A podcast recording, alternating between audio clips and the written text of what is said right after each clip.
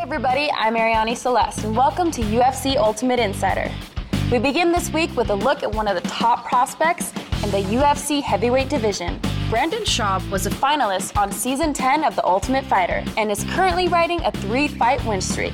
But he faces the toughest test of his young career on March 19th at UFC 128 when he takes on the legendary Mirko Cro Cop. Brandon talks about his climb up the heavyweight ladder in this edition of Rising Star.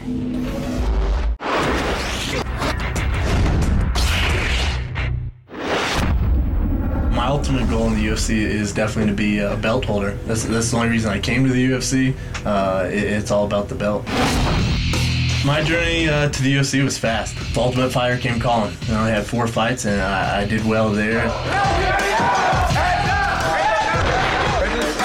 Went to the finale, fought a vet and Roy Nelson, and it didn't end up going my way.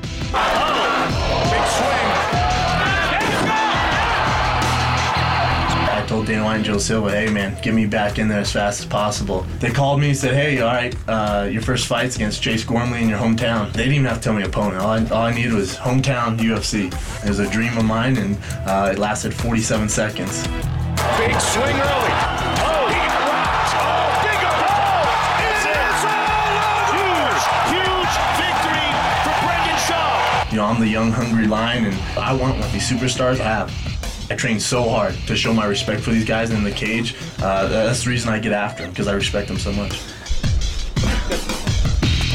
You know, I'm getting better each fight. I got put in deep water with Gabriel Gonzaga, and, you know, I think I passed that test with flying colors. Oh, he got tagged. He's all over Gonzaga. Mirko's su- such a vet. He's an absolute nightmare. Uh, with his kicks, his K1 background, all of it. And he, he's fought everyone.